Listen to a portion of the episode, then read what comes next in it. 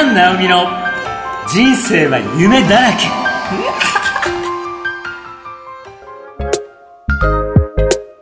この番組は日常に散らばっている夢のかけらを結んでいくラジオですこんにちは、キャン・ナオミこと杉山直美です。こんにちは、いきみえです。キャンさん、今回もよろしくお願いいたします。よろしくお願いします。そして、前回に引き続きまして、白木悟さんにお越しいただいております。悟さん、よろしくお願いいたします。サトルです。よろしくお願いします。映像も見せたい。そうですね。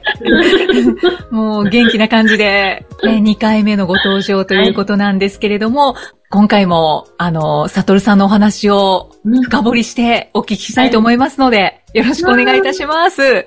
楽し いやー、もう本当に深いと思いますよ。ねキャンさいいのに、こんなに興味、なんだろう。なこうやって聞けるのが、サトルさんだからこそだよね。み。うん。なんかすごく聞きやすい。ん。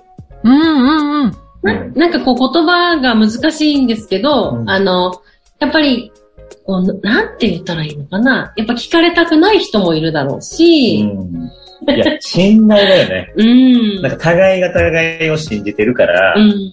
大丈夫っていうのがこうとう。あるよね。嬉しい。ねそれもうんあるでしょうし、あと、サトルさんがもう、そのままでいや、本当来に、てますっていう感じがしますよね。うん。なんか、何でも聞いてっていう、うん。ね、うんこう、オープンマインドというか、だからなんかこう、っていうのかな。どんな自分も、こう、受け入れているようなうん。感覚を私は感じます。うん。素敵ですね。同じトランスジェンダーでも、うん。悩みはその人それぞれ違ってて、うん。どこまでその体をうん。変えていくかうんっ。ていうのも人それぞれで。うん。うん。だからなんか、どこまで行っても完璧とか、うん。天然男とはやっぱ違う。うん。ところがあってうん。なんか本当にそこはもう自分が今この自分で、うん。心と体が今のこの自分でうん。OK っていうのを、うん。うんうん。今、今でも、やっぱ湧き上がるよ。湧き上がる時あるよ。身長180センチかっけえなーみたいな。とか、うん。なんかやっぱいろいろその自分のないところを見ては、うん。でもね、うん。ないよねってそこは。ーうん。俺が、俺だよねっていう。すごい、なんかこの笑顔で、うんそうやって受け入れてるってすごいね。だから最近こうやって、もうそれが俺だよねっていう。うん素敵。羨ましいと思うよね。そりゃ思うよねって。顔とかねうん、体を触りながら。そうそうそうそう。で、それでいいよって。ああ、素敵。うん。でもこれがまた、160センチの可愛い俺がまたこれ、可愛い俺だよねって。あ最高。そう、逆にかっこいいですね。かっこいいですよう。ね。嬉しはいい嬉しい。うんね、180センチの男性であっても、うん。そういうマインドじゃないとやっぱり、んなんかちょっと、なんかなって、うん。なんか物足りないわって思う部分もあるかもしれないですしね。だから天然の男性でも天然の女性でもないとこ探すやん。胸もうちょっと大きかったよかったね。うん。とかさ。でもね、それってだからトランスって言い訳にしたらあかんと思ったんよ、俺。うん一緒って。すごい。うん。かっトこいいね。ランスを言い訳にしたらあかんって。あ、ねえトランスジェンダー、すごいね。トランス何ジェンダーって、私みたいな人いると思うんだよね。あの、うんあの、トランスジェンダーって、そもそも何を指す？心とうん。体のうん。性が一致してないこと。うんという状態にあること。状態のことうんを大きくトランスジェンダーっていう。そういうこと。はあ、うんうんありがとうね。うんちょっと聞きたかった。それ大事。うん。うん。あと、性同一性障害っていうのは、うん。病院に行った時の診断名になるからね。へえ。そう。だから、うん。病院に行ってない状態で、あなた性同一性障害、私性同一性障害なんですっていう人がいたとしたら、うんその人は病院に行って診断受けてるってこと。え、そういうことなの？そう。はあ。で、診断を受けてなかった、俺、俺はもうどっちかっていうと、体の手術をしてますっていう人だよね。うん。でも、女性の体で生まれて心は男性。もしくは反対の人もいるよね。ミッツ・マングローブさんとかさ。カバちゃんとかさ、はい逆の人もいるよね。な、どこまで手術するのかしないのかうん。っていうのは、その人それぞれなんだよ。あだから、どこまでのレベルに行ったら、ーうん。障害とかそんなんじゃなくて、うん。どこまで自分がそれを自分の心に一致させていくかという作業になるんだよね。へえ。それ全部含めてトランスジェンダー。なるほど。うーん。手術するために診断降りなあかんから、うん。病院に行って診断名は性同一性障害。そうなんだ。そういうことなんですよね。そういうことなんですねらなかったね、これ。行って初めて知ったんや。そうなんだ。うんそなるほう。ど。だから、こう、世界で言われてるのはトランスジェンダーっていうのが一般的っていうのは診断名じゃなくて、うんうん。心と体がうんね、まあグラデーションじゃん？うんうん。そうそう。それを含めた形で言ってる、ことを言ってるんだ。うん。ありがとう。うん。うーん。なるほどってやっと思えた。う。うんん、そうですねい。ろんな言い方があるじゃないですか。うん。でも、ねでも今その LGBT うん、すら、うん。性的少数派っていう名前が LGBT でしょ？そうですね。それが今はそうじゃなくって、素地っていうのが出てきてるよね。お。普通の男性、うん。心も体も男性、心も体も女性っていう人も含めて、うん。その少数派の人たちだけを、こう、取り扱う言葉じゃなくって、うん。素地っていうのは自分の服装の表現、心のあり方。自分は女性だけれども男性が好きなのか、いや、この感じだと女性もいけるなとか、いろいろあるじゃん。ね、で、体は自分は男性なんだけれども、うんどういう表現を自分の体でしたいか。うーん。ここもみんなグラデーションだよねっていうので、みんなの性、心の性、体の性、うん。表現の性、そういうものを生体書の、あの、あれも含めてね、うん。それを表したのが素地っていう言葉だ。へーえ、それをどういうふうに書くの？S-O-G-I。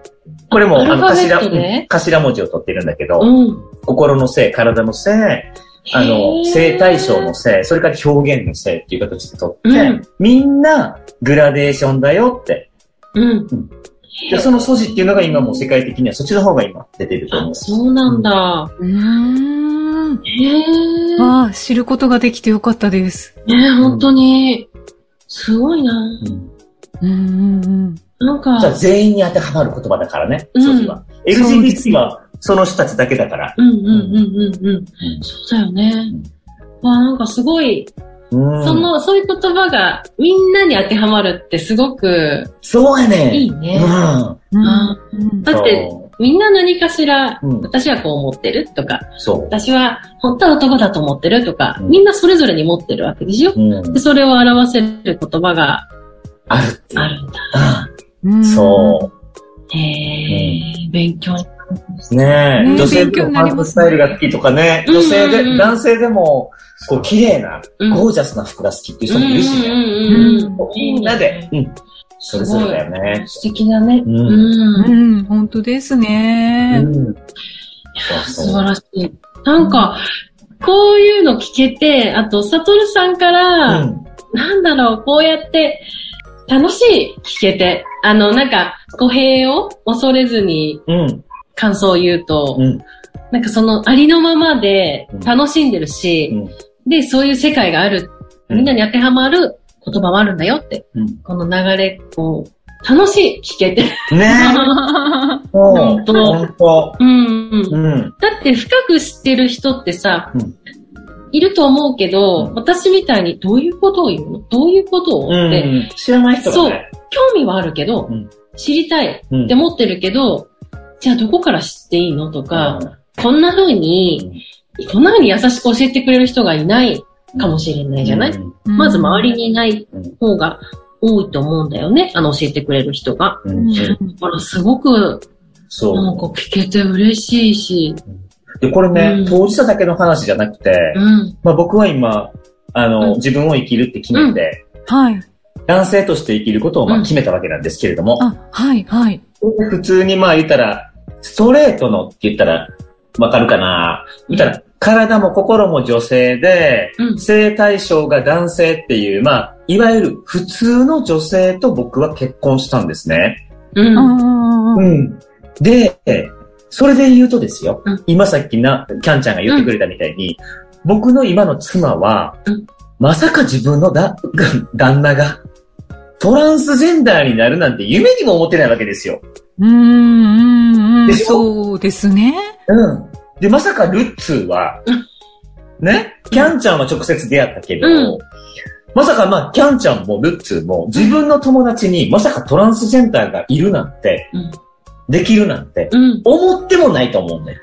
考えたことないでしょ？うん。でも実は、うん。もう7人に1人はうん。LGBT の1人なんだよ。へー。ということは、みんなカミングアウトしてないだけで、そうなん実だ。は、クラスの中には、うん。2人3人いて、そうなんだ。自分の親族にも1人や2人はいてっていうのが、今、統計上はそれぐらいの割合がいるとされてるんだよね。へー。で、これは当事者だけじゃなくって、うん。本当にキャンとかルッツとか僕の奥さんみたいうん。に、うん。まさか自分の人生に、うんそういう LGBT の人がうん。近くにいるなんてうん思ってもないし、うんまた新しい友友人関係とか、うん。パートナーになるなんて思ってもないわけで。ということは、自分の大事な人が、うん。自分の大事な友達や家族が、うん。そういう LGBT の人とか、うん。もしくはそういう体がうん。不自由な方であったりとか、いろんなそういうマイノリティを抱えた人たちとうん出会うきっかけがうん。あるってことだよね。うん。そこはうん、本当にそのし知った、出会った、うん。うん、この配信を聞いた。いうところから、うん。本当にそういう優しい世界がうん。繋がっていったらいいなっていうのは素敵。思う。そうですね。うん。本当に。まさかやるかうも。ん。なんだろう、もう、こ、これが、あの、話題になることがないぐらい、そうそうそう普そう通になるといいですよね。忘れちゃうのよ。なるほど。もう、6年前のことだけど。僕の手術は。うーん。もう忘れちゃってんだよね。へー6年7年か今うんうんうんうん。そういえば僕トランスジェンダーでしたみたいな。あうん。そそう。うんでもやっぱそこにはね、う。うん。やっぱり女性として、男性やと思ってたけど、男の子やと思ってたけど、体は女性で、うん。まあ、思春期の時は悩みましたよ。うん。で、あれ、男の子なのになんで女の子の体がどんどん進んでいくんだろうってうん受け入れがたい時もあったし、うん。うん。それで家族、両親とかに悲しい思いもさせたこともあった。うん。でもそこを物理的に変えれない。うん。体は変えれない。だから心の性に合わせようと思って、うん女性として一回生きてみようと。せっかく女性として生まれたんだったうんうんうん。それが僕二十歳の時で。なるほど。そこから社会にこう出ていって、うん。ね、前半でちらっと言ったあの、まあ、先生させてもらったりとか、した時ももう女性としていたんだけど、喋ったら一緒よね。おいお前ら何やってんねんとかって言って喋ってんのよ。だけど、ね、みなりはどこからどう見ても可愛いマリちゃんでおらなあかん思って、マリちゃんって可愛い名前やったからね。これもコンプレックスやったんよ。うんもうマリちゃんって呼ばんといて言って。へえ、うんそうなんだ。だからそね。それでこう言って、うん。自分がうん。男やと思ってんのに女であるとか、うん。女の子で生きようとか、うん。自分のことに集中してるときはね、苦痛もあったんだけれども、すごく一生懸命だったんだよね。うんこれでね、女性として生きるってなったときに、うん。ちょっとね、不思議な話、うん。まあ、自分には嘘ついて生きるスタートだよね、それ。本当は男なんやから。うん。はいはい。ね一旦自分に嘘ついて生きる。まあ、それは、それでスタートしたんだけど、うん。本当にね、うん。あ、外側は女じゃん。うん。じゃあね、女として生きたら、うんめっちゃ楽やったんよ。へえ。そうなんですトイレっていいのよ。うん。あ公衆トイレ入んのも気兼ねしとったから。あ。ああ。誰からどう見ても男の子に見える格好でおったのが、うん。おばちゃんとかびっくりして、ギザーって出て行ったりとかして。えだからもう、え、もう女性のトイレ入っていいのか、男性のトイレ入っていいのかって今みたいに多目的なかったからー、ね。あ多目的トイトトイレが。うんうんうんで、あったけど、自分を偽って生きるのがうん、変に楽やったんよ。うーん。ほんで、そのまま社会に出たでしょ。で、先生した時はね、うん。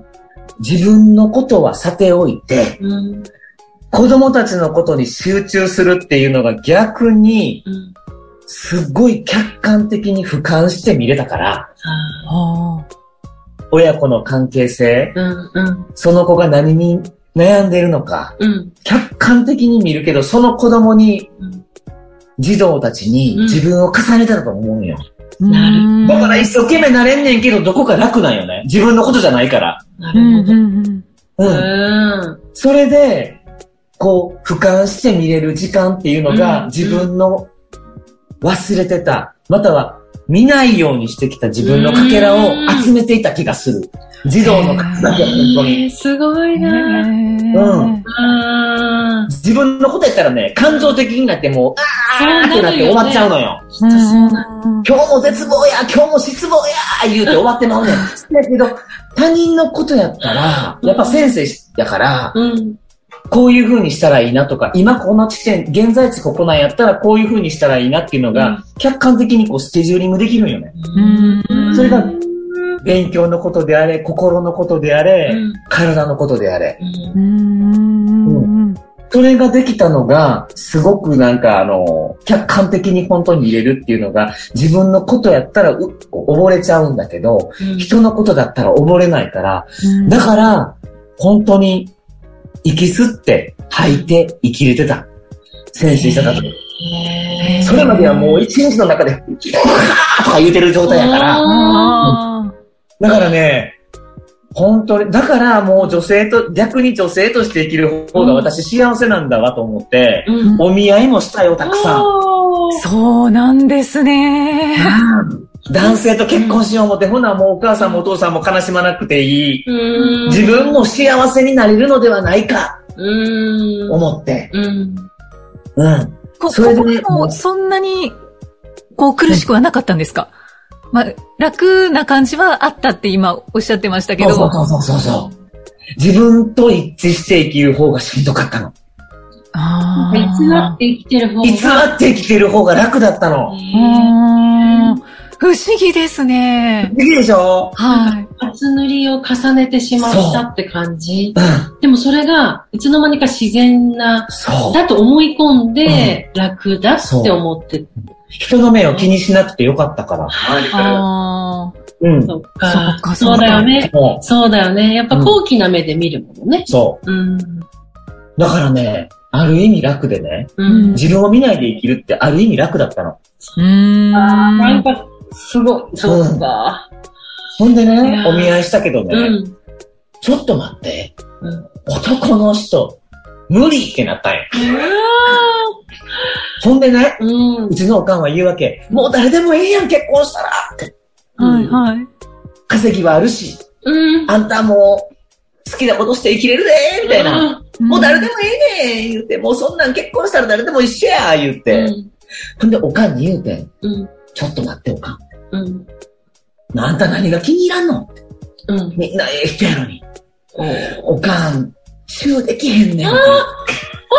あ定性的な言葉。でも、生理的に無理なのよ。うん。ほな、おかんが、暗かったら分かれへんって言うてん。え？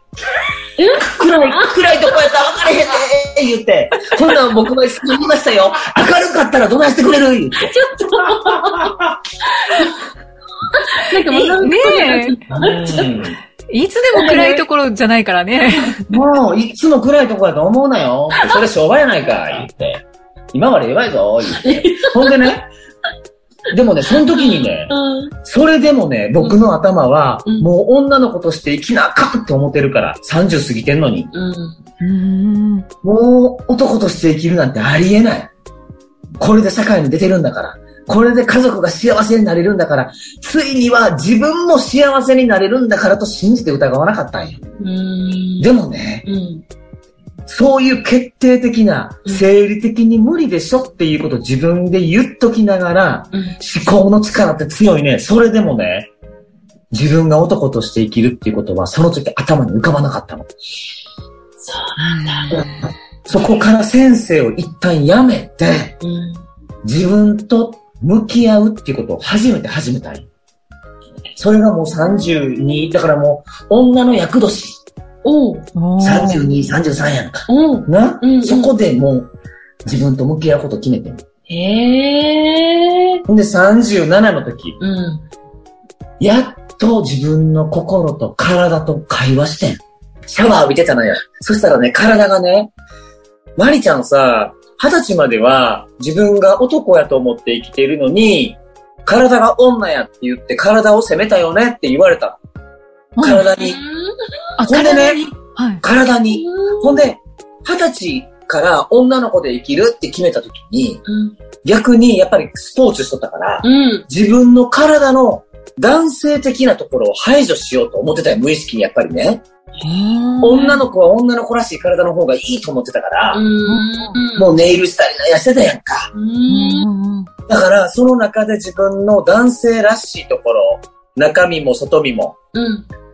だから、マリちゃんさ、男で生きようって思っても、女で生きようって思っても、自分を責めたよねって体に言われたんよ。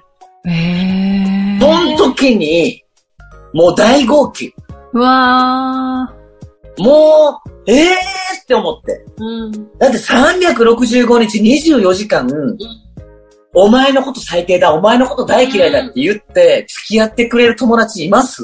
いない。ー。いないでしょ？いない。っていうのにね、僕の体は僕から離れようとせずに、うん食べたものをちゃんと消化して、うん。耳は聞こえる状態、目は見える状態、鼻も匂える状態で、ずっと僕に付き合ってきてくれたんよ。うん。その時にね、うん。もうありがとうってごめんなって言って泣いてええ、仲直りしてん自分と。すごい。わすごい。だからね、男で生きるとか女で生きるとか、手術をするとかせえへんとか、うん。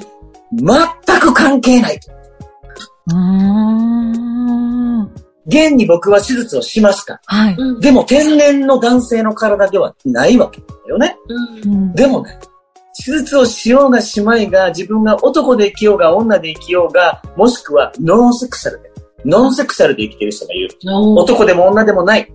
私は男でもあり、男、女でもあるっていう人もいる。おーどの状態であれ、うん。私は私だ、うん。僕は僕だって生きることが、一番大事なんやってことに気づいた。まあ。だから手術はその後やったから、うん。もういいって思って、手術をしたいとその時思ったから手術をしたけれども、うん。しようがしまいが、うん。もう自分は自分。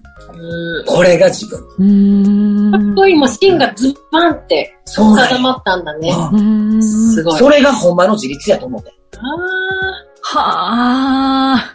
経済的な自立だけが自立やと思ってたんよい。や、思います。うんはい。はい。思うでしょ、うんそうやけど、ちゃうなって。だから、あ、これが本当の自分で立つっていう意味なんやって思ったんや。ー素晴らしい。うん。うん。ほんならね、ずーっと反対しとった両親も受け入れてくれるようになってん。ああ。そうなんです自ね。分が自分にオープンマインドやから、うん。両親もオープンマインドになってくれて、いいねーって言ってくれたんや。ええここで。うんああんたも幸せに生きれるんやなーって。ー。わあ。そうやって生き方変えて、僕は僕を大事にしてくれる人と出会うって思ったら、その願いを放った1ヶ月後にあ。、うん。今の嫁に出会ってるんです。素晴らしい。ちょっとさ、感動してる一線がさ、ねえ、私もなんかちょっと涙出そうです。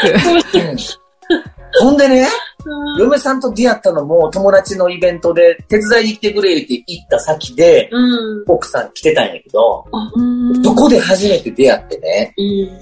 ほんで、なんか知らんけど、本当にそのイベントで初めて知って、その時何もなかったんよ。うん。でもその月にね、俺自分のイベントしてたんよ。おそこに来てくれたよ。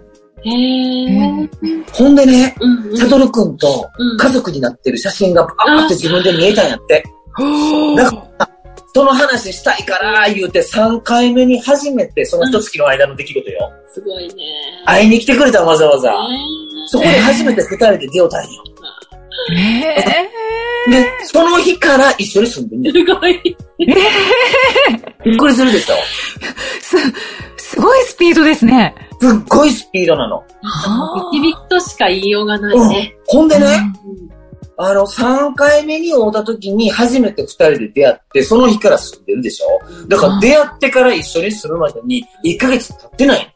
すごい。はあ。だから、お互いが好きとかそんな感情後やねん。なん、ななんか知らんけど、この人と一緒にいるみたいな状態から、へえ。で、え、これ、え、どういう、俺、最初、うんあなたのナンパかな思ったよ、ほんまに。いや、ほんまに。いや、あなたと一緒に家族になってる写真見たんですとか言われるからやうんな。うんうん。だから、比較的そういうのを受け入れるタイプの人間やん、俺。あせやけど、あまりにびっくりしちゃって、うん。ええー、言って。うん。せやけど、その日からずーっと、もう話が尽きることないね。そこからもう、二人が出会うまでのそれぞれの人生についてのシェアが始まったのその日から。へえ。あなたに出会うまで私はこんな人生を歩んできました。僕はあなたに出会うまでこんな人生を歩んできました。いう話しとって、気ぃついたら3年経っとったんや。はあ。すごい。すごいですね。ほんで、もう僕もあなたも大人やし、うん。このまま行きましょうかって言っとって、うん。子供にも全く興味がなかったうん。しとったけど、二人ともうん。急に子供が欲しなったんや。はあ同じタイミン同グで。じタイミングで。それもね、僕があの、両親がね、うん。あの、父親引退してから、今、小豆島にね、はい。移住して住んでるの。う。んで、そこの小豆島に行った帰りの船の時に、船で行かない行かれへんやん。うんなら、子供欲しいなってなって。へえ。でも物理的に無理じゃん。うん。でもそんなことは置いといて、うんうん不可能なんよ。不可能なんだけど、それは置いといて、うんなんか子供が欲しい。なんか家族になりたいって思うねって言って帰った。あ。そう、そこからうん子供どうやったら作れんねやろとかって言って、うん。ほんまにその時から1年以内に子供ができてる。まあ。拍手現在の医学に万歳。いやうん。でも、ねえ、本当に、うん。その話さ、聞かせてもらったじゃない、うん。で、実はね、ってうんあの、今、ゆうさん、お腹にいるんやっていう。そうそう本当に聞いた時も、あ、ダメだなと思い出す。ほんとする。そうそう、その時にあったもんね。そう言うん葉にな。何も言えねえってなっちゃって。ー。へー。すごい。そう。だからなんか、僕が男性として生きるっていうことも、まあ、医学が進歩してくれてるおかげでもあるんだけれども、物理的に不可能なことが可能になっていて、で、結婚する、普通の女性と結婚するのも、やっぱり今、レズビアンとか、まだゲイの方っていうのは、入籍ができないっていう日本の社会なんですよね。うん。うん。だから、本当にゲイの方でも、レズビアンの方でも、子供を持ってる人もいるんですよ。うん。うん。で、一緒に育てていこうっていう人もいて、うんあで、なんか本当にいろんな家族の形態がうん。あって、うん。で、僕は実際に子供が生まれて、もちろん僕の両親や、ゆうさんの両親。がおじいちゃんおばあちゃんでいるのは当たり前の話、戸籍上そうなってるんだけれども、うん本当にキャンもさ、今日、ルッツーと一緒にさ、うんこんなさ、もう、こんな素敵な会を迎えたんですけど、おドレスに包まれた、あのー、何？おむつの、おむつタワーっていうんですか？おむつ、今日届いて、本当にね、なんかあの、子供を持ってない、あの、方もお友達にいるんだけど、うん本当に僕らの子供を可愛がって、うばしに来てくれたりする人もいてね。うん。だからね、なんか、じゃあ、子供が大きくなって時に、うん。もちろんその、僕らの友達だよっていう風に、キャンとかルッツとか紹介すると思うんだけど、子供にね。でもね、あなたにはたくさんのおばあちゃん、おじいちゃんがいて。二人だけじゃないんだよって。うんああなたにはたくさんのおじいちゃんおばあちゃんがいて、たくさんの友達がいて、たくさんのお兄ちゃんとお姉ちゃんがいて、たくさんのお父さんとお母さんがいるんだよって。僕らは戸籍上の親だけど、うん。あなたにはたくさんの家族がいるんだよっていうことを、本当に子供に言いたいなと。すごい。みんなのね、素晴らしい。みんなのおかげので授かった子だから。うん。すごい。いやー、素晴らしすぎますね。素晴らしい。ねえ。だから僕もこうやってトランスジェンダーで生まれてきたからこそ、今こん。な5年前の自分が想像だにしてない、こん。なファミリーを持つとかね。ましてや、それ子供を、学校の先生したけど、うん。あまりちっちゃいお子さんに関しては興味があんまなくて、うん。だから自分の子供を持ちたいっていうのは、女性の時から思ったことがなかったんですよ。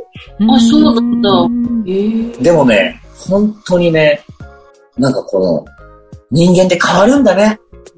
子供持ちたいって思った自分にびっくりや。へで、子供がいざできて、うん。育てれんのかなみたいうん。うん。な。40過ぎて、それまでずーっと自分だけの時間で生きてきたのに、子供にやっぱりぶ物理的な時間を割くことがあるじゃん。うんうん。でも、それがこんなにも喜びになるなんて思っちゃう。うわうん。素敵。もう、すごいですね。なんかもう圧巻のお話ですね。ねえ。で、育休3ヶ月取ったよ、僕。あほんでね、らその3ヶ月の時がまた楽しすぎて、へー。肺炎とかしだしてバルコニーで。で料理にも目覚めて、料理ももともと好きやけど、さらにして、うん。ほんでもうあの、バジルとかを植え出して、ねそれを収穫してね、ジェノベーゼのソースを作って。今日もね、え。食べてもらったんだけどいただきました。そう、もう今は離乳食もね、すごいね。もう出しとって、うん。だって、あのね、あの、娘さんがね、うん。すごいあの、美味しそうに食べてうて、ん、もう、もう本当に幸せだなって思ったの。手作りのさ、そうそうそうそ生まれた時から食べててさ、絶対舌加えるよ。う。うん。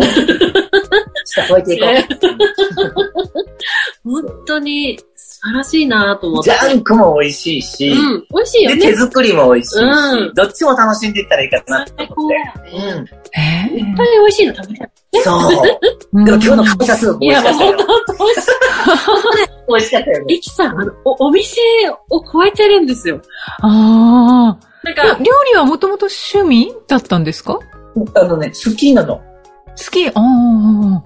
大好きで、すごいな。で特に、まあなんかあの、チャチャッと飯とかはさ、すぐ作ってたんだけど、うんでもこのイタリアンが作るのが好きすぎて、へー。そう本当にすごいの。美味しいよね。美味しいし、あの、もちろん写真でも、ね、乗っけて、うわーって見てもらいたいんだけど、うん一番は、サトルさんの料理食べてもらいたい。イキさんに食べたい。いや、ちょっとどんな味なのか。めちゃくちゃ美味しいんですよ。優しいんだけど、うん。優しい。ねそうそう。旨味へかぼちゃスープなんか、でしかもね、かぼちゃスープ、昨日から仕込んでってくれ。て、へー。変な食材だからう、ん。一日で、一日でアウトになっちゃってあアウト？うん。今あの、なんていうの、湿度が高かったりするでしょ？はい、はい、昨日鍋いっぱいにかぼちゃスープ作ったんだけど、うんはい。ちょっと食べれんことはないけど怪しくなってたのよ。あら、だから朝もう全部捨てて、えまたこう今日作ったのよ。そうなんですか。かぼちゃスープ食べてほしくて、今かぼちゃがやっぱ旬やからうんね。あ、そうですよね。うんなんか今日のベザベナジョジェノベーゼは、うん。あの、イカ。うんイカが旬やから今。あの。そう、だからイカ機能うんあるしてな。すごい。あなんかこの思いあ。なんかうんに食べさせたいなって思ってくれて、それが料理にも入ってるじゃないですか。うんうんうん。美味しいし、あったかい気持ちになるし、ねなんか私たち食べてるだけなのに、サトルさんは次の料理を。ね、キッチンで用意してくれてて、愛情表現やね、俺。あね全部がこう愛。そう。あ。へえ。料理にしても、流れにしても。ほんとすごい。だからその愛情表現をそのまま受け取ってくれる人がおるから幸せね。うーん。誰も取ってくれへんかったら寂しいやん。うん。そうですよね。愛ないやん。うんうんうんうん。そうやけど、たそれ食べてくれる人がおるから、素敵。そう。だからもう完全紹介制の、もうんうんうここレストランにしてる。一組限定の。あそうそう。ね、おっしゃってましたよね。そう。ねうん飲食店は開かないんですか？うん。開かないうん。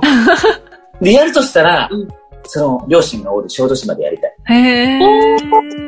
うんいいねつ月に、月に1回しか開かへんみたいな。へーレストランおーおーでもさ、そうね、瀬戸内海のうん新鮮な魚が取れるでしょ。あうん。ほんで、小豆島でうん牛が、肉牛ーがね。あほんで、野菜、ー。ものすごく美味しいのよ。うん農家さんうんうんうんうん。作ってるその地の野菜やから、ものすごく美味しい。あもうピーマンですらさ、うんもうなってるやん、そこに。うんうん。だからピーマンが、おっしゃ、元気なピーマンですって言うてんのよ、ほんまに。ほんまに。映像で見てもらいたい。うん。ほんでもう、トマトも、もう、初記念ばかりですって言うてんねん。だかあ。あそんな食材を使って、う食べてもらいたいよん。ね。いいね。最高だね。だからもう、あの、第3金曜日から日曜日までのその3日間でレストランしますとか、そういう形の、そうそうそうそう。うん。いいですね。そう、それやりたいと。行ってみたい。うん。うん。それやりたい。ほんでもう、瀬戸内海のさ、穏やかな海が見えててさ、うん。最高ですね。最高でしょ？最高。ほんで、そこで、旬の食材を使ったコース。もう、だからそれはもう、サトルシェフうん。メニューしかないね。もう、うんもうそれが最高。そう。もう、何が出てくるか分からへんでっていう。うん。あただ聞くのは一つよ。めっちゃお腹空いてるか、そこそこかって。分量変わるから。もうそうだね。今日もね、うめっちゃお腹空いてる？ん、そうそうそう。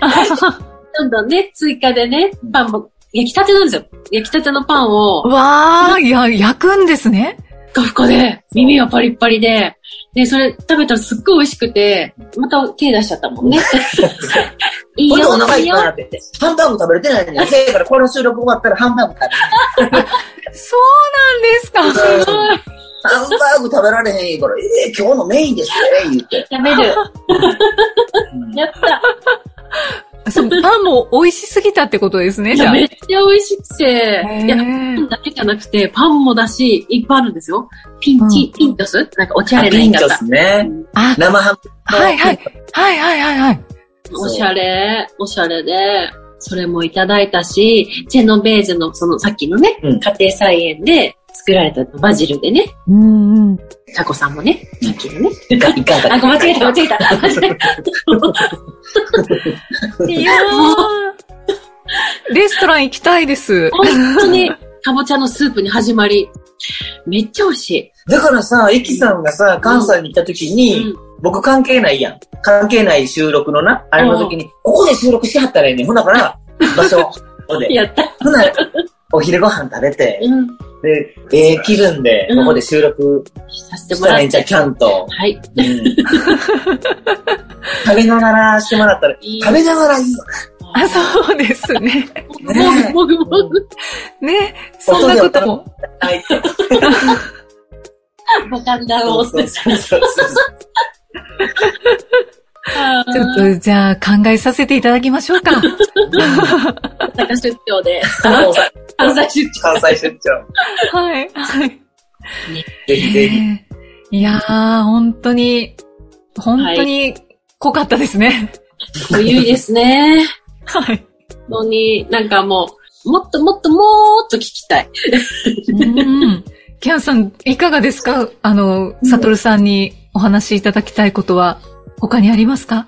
本当お仕事一つとっても、そのね、先生のお話もそうだし、児童館のお話もそうだし、なんか、サトルさんから得られるヒント、エッセンスめちゃくちゃあると思うんで、はい。本当またゲストに来てほしいです。そうですね。呼んでサトルさん、あの、こういうお話をうん講演もされてるんですよね。そうなんですね。うん。だから今、講演活動がメインっていうわけじゃないんだけど、うん本当にそういう、こう、僕はそういう LGBT の活動とかっていうものをしてないんですね。本当にあの、一般的、今は児童館の館長をしてるし、普通に一般社会に出てるうん。人なんですよ。うん。だから、僕にただできることは何かなっていう時にうん。ご縁がいただいて、小学校とか中学校とかで LGBT 教育が今入ってきてて、それの講師みたいな感じで、うん。あの、呼んでもらった時だけ、うん。そこ今行かせてもらってて、本当リアルな自分の話をするっていう。それは、あの、小学校、中学校好きやから、うん。そうう、ん学校行って、絶対みんな聞くもうんん。うん、サトルさんの話。えー子供たちどうですか？なんか反応とか、感想とか。うん。やっぱりね、小学生の子とかはね、歯に衣着せぬ感じで、うん。手術ってどうやってやんの？とか、どこまで変わったの？とか、おっぱいどうなったの？とか、下はついてるの？とかね。でね、それ、中学生とか高校生になってきたら、うんうんうん。あの、休憩時間に来るね。あああ。これでもう終わりましたよ。今日の公演は終わりですよ。あと1時間だけ残ってるよっていう時に、うんうんちょこちょこちょこちょこっと来てー。、うん。はい。で、まあ、囲まれるわけですよね。うん。で、えー手術ってどんな手術なんですかとか、おっぱい取る手術ってどうやってやるんですかとか、まあ、そうだよね。うん。普通そこ聞きたいよねって。聞きたいよ。お金どれぐらいかかってるのとか。ああ。で、そういうことをみ子供らはもう聞いてくる。うんうんうんうん。恋愛はどうやってしてきたんですかとかね。ああ。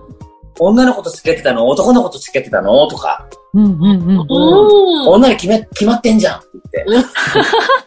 男無理なんだから、つって。言いながら、はい一緒一緒。うん。制服は嫌だった？とか、うんトイレどうしたうんのお風呂はどうしたの？とかね。あで、そんなこと聞いてくれて。うんでもね、一番耳暖房なってんのは、うんそこの周りにいる先生やと思う。違いない。そう。先生は聞かれへんから自分で。うんでも、聞きたいって、なんか、関係なくても聞きたい内容やん。う。んん。聞きたいもん。うんだから先生が徐々に近寄ってくるのを感じてる。近寄ってくるんだ。そうみんな順番守りなさいよとか言いながら近寄ってきて、めっちゃ聞いてんねやろなって。声近くに。そうそうそうそう。ね、佐藤さん、あの、実はね、あの、お胸がいい感じだったんですよね。お胸がいい感じ。もうね、まあね、真っ白。君の子、いいね。お椀型って言うんですか？もう形といいね、うん大きさといいえね。もうね、本当にね、スッチして撮る前にうん、パーティー開きたかった。ーいや 本当に。わもう、ちょっと、女より、男、メンズ集まれみたいな。さあ、どうだ？今のうちに触るのだとかっていう感じで、パーティー それ開いとったらよかったなっていうのが一番の後悔ですね。ねえ、ちょっと残念でしたね。えだったな、もう、これ、ことしとってよかったなと思って。ああ、もうみんなもう触るだけ触って。どうぞって。もうすっごいね、よかったのよ。ルルツーさん大丈夫ですか？い つも楽しそうですよ。ねうん。え。いやー、羨ましいな。ねあのだから多分世の女性も羨ましがるやろなって思ってた。でも変なもんでね、自分についとったら何の興奮ももちろんないし。あー、うんそう嫌ですですね。うん。ですよね。きめの細かい肌で色が白いっていうことが、もう嫌でしゃあなかったから。うーん。やっぱり、本当人それぞれだね。人それぞれ。本当に。ね本当にね。うん。もうね。ほ、ほんまにこれ分けてあげたいと思っても分けれないし、うん逆にうん。違う人からしたら分けた、なんかね、うん。うん、僕にないものを持ってるってなった時うんに、分けてあげたいっていうか変わってあげたいって思うんうんうんうんう人もいると思うんだよね。うんうんすごいな、それを聞くとさ、やっぱりその、さっきのさ、うん。体と仲直りした時の。丸ごと自分と仲直りできた時って、うん。すごいね。そうすごい、もうね、もう、なんか言葉にできないね。そうんうんうんう。もう本当に体に心に謝ったよね。うんごめんねって。でも、なんか、同時にありがとうって。うんそれでも付き合ってくれてありがとう。そしてこれからも付き合っていくわけじゃん。うんうんうんだから、ありがとうって。なんかもう最近はめこうやってめでてんねん。俺の、俺の、俺の、さ、さわさわして。もうありがとうなー言って。もう大好きでしょ？もう、ありがとう。全部が大好きでしょ？うん。ん伝わうる。ん。うんいやねほんまにもう、ありがとう、ありがとう、細胞全部ありがとうしてんねん。ーあわあ。いや、いいお話です、本当に。ー最高です。ね。うんきっとあの、サトルさんのことをもっと知りたいって思った方いるんじゃないかと思うので、うん。サトルさん SNS 何かされてますか？えっ、とね、あんまりあの、アップしてないけど、でも、Facebook とか Instagram やってますよ。あ、本当ですか。うん。それは、えっと、白木サトルで検索すれば出てくるんでしょうか？出ない。あら、違う名前で。うん。えっ、とね、自身悟でやってる。おおで、その自身っていうのがね、うんあの、まあ、ローマ字で自身なんだけど、はい。漢字で書いたらね、慈しみっていう字に、うん慈愛の字だよね。はい。に、誠っていうのは真実の真の古い方のカタ、あの、はいカタカナで火書くようなやつあるでしょ？うん難しい。あ、はいはいはい。あれで自身って言うんだけど、それ僕の僧侶の名前なの。ええ僧侶？僕、あの、得度あげてるんです。そうなんですか。うん。だから、僕死んだら戒名が自身になるんですよ。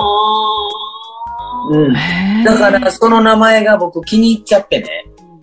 慈しみ、誠の慈しみってすごくない？うんいや、すごい。真実の慈しみってすごいでしょ？めちゃくちゃ慈愛って。だからもう、うわーすんごいええ名前授けてくれたなと思って。本当ですね。だから気に入っちゃって、それを、あの、名前使ってんねん。ああ、自身、悟で。うん。アルファベットで検索したら出てきますかね？うん、出てくると思う。うん。わかりました。もう、きっとね、気になってる方たくさんいると思うので、うん。はい。ぜひ、検索してください。Facebook と Instagram をうんされているっていうことですね。はい。はい。あと、イキさん、私もう一つ。サトルさん、歌も歌われるんです。ギター弾いて歌われるんですよ。え、え、お聞きの通り声もめちゃくちゃいいので、はい、はい。音楽活動もされてるので、サトルさんの歌とかも、ね、聞いてほしい。ああ、それもアップされてますか ?SNS に。えー、っとね、YouTube が出てますね。あ YouTube も。恥ずかしいけどな。いやぜひ見ていただきましょう。YouTube もサトルさんのお名前で？えー、っとね、うんノーリーズンで出てると。それはカタカナ？でですか？えー、っと、ローマ字で、あ、ローマ字で。わかりました。小袋みたいにユニットでやあってるやつ。ねえ。じゃあ、リンクを、はい。そうですね。ね。番組の説明文に貼っておきますので、そこからリンク飛んでいただいてご覧になってみてください。ということで、はい。2回にわたって、はい。平木悟さんにお越しいただきまして、もう、超超超 深いお話していただきました。本当にありがとう、サトルさん。来てください、また。もうぜひぜひ。お願いします。はい。白木悟さん、ありがとうございました。ありがとうごありがとうざいました。ございました。そしてキャンさん、今回もありがとうございました。ありがとうございました。また次回お会いしましょう。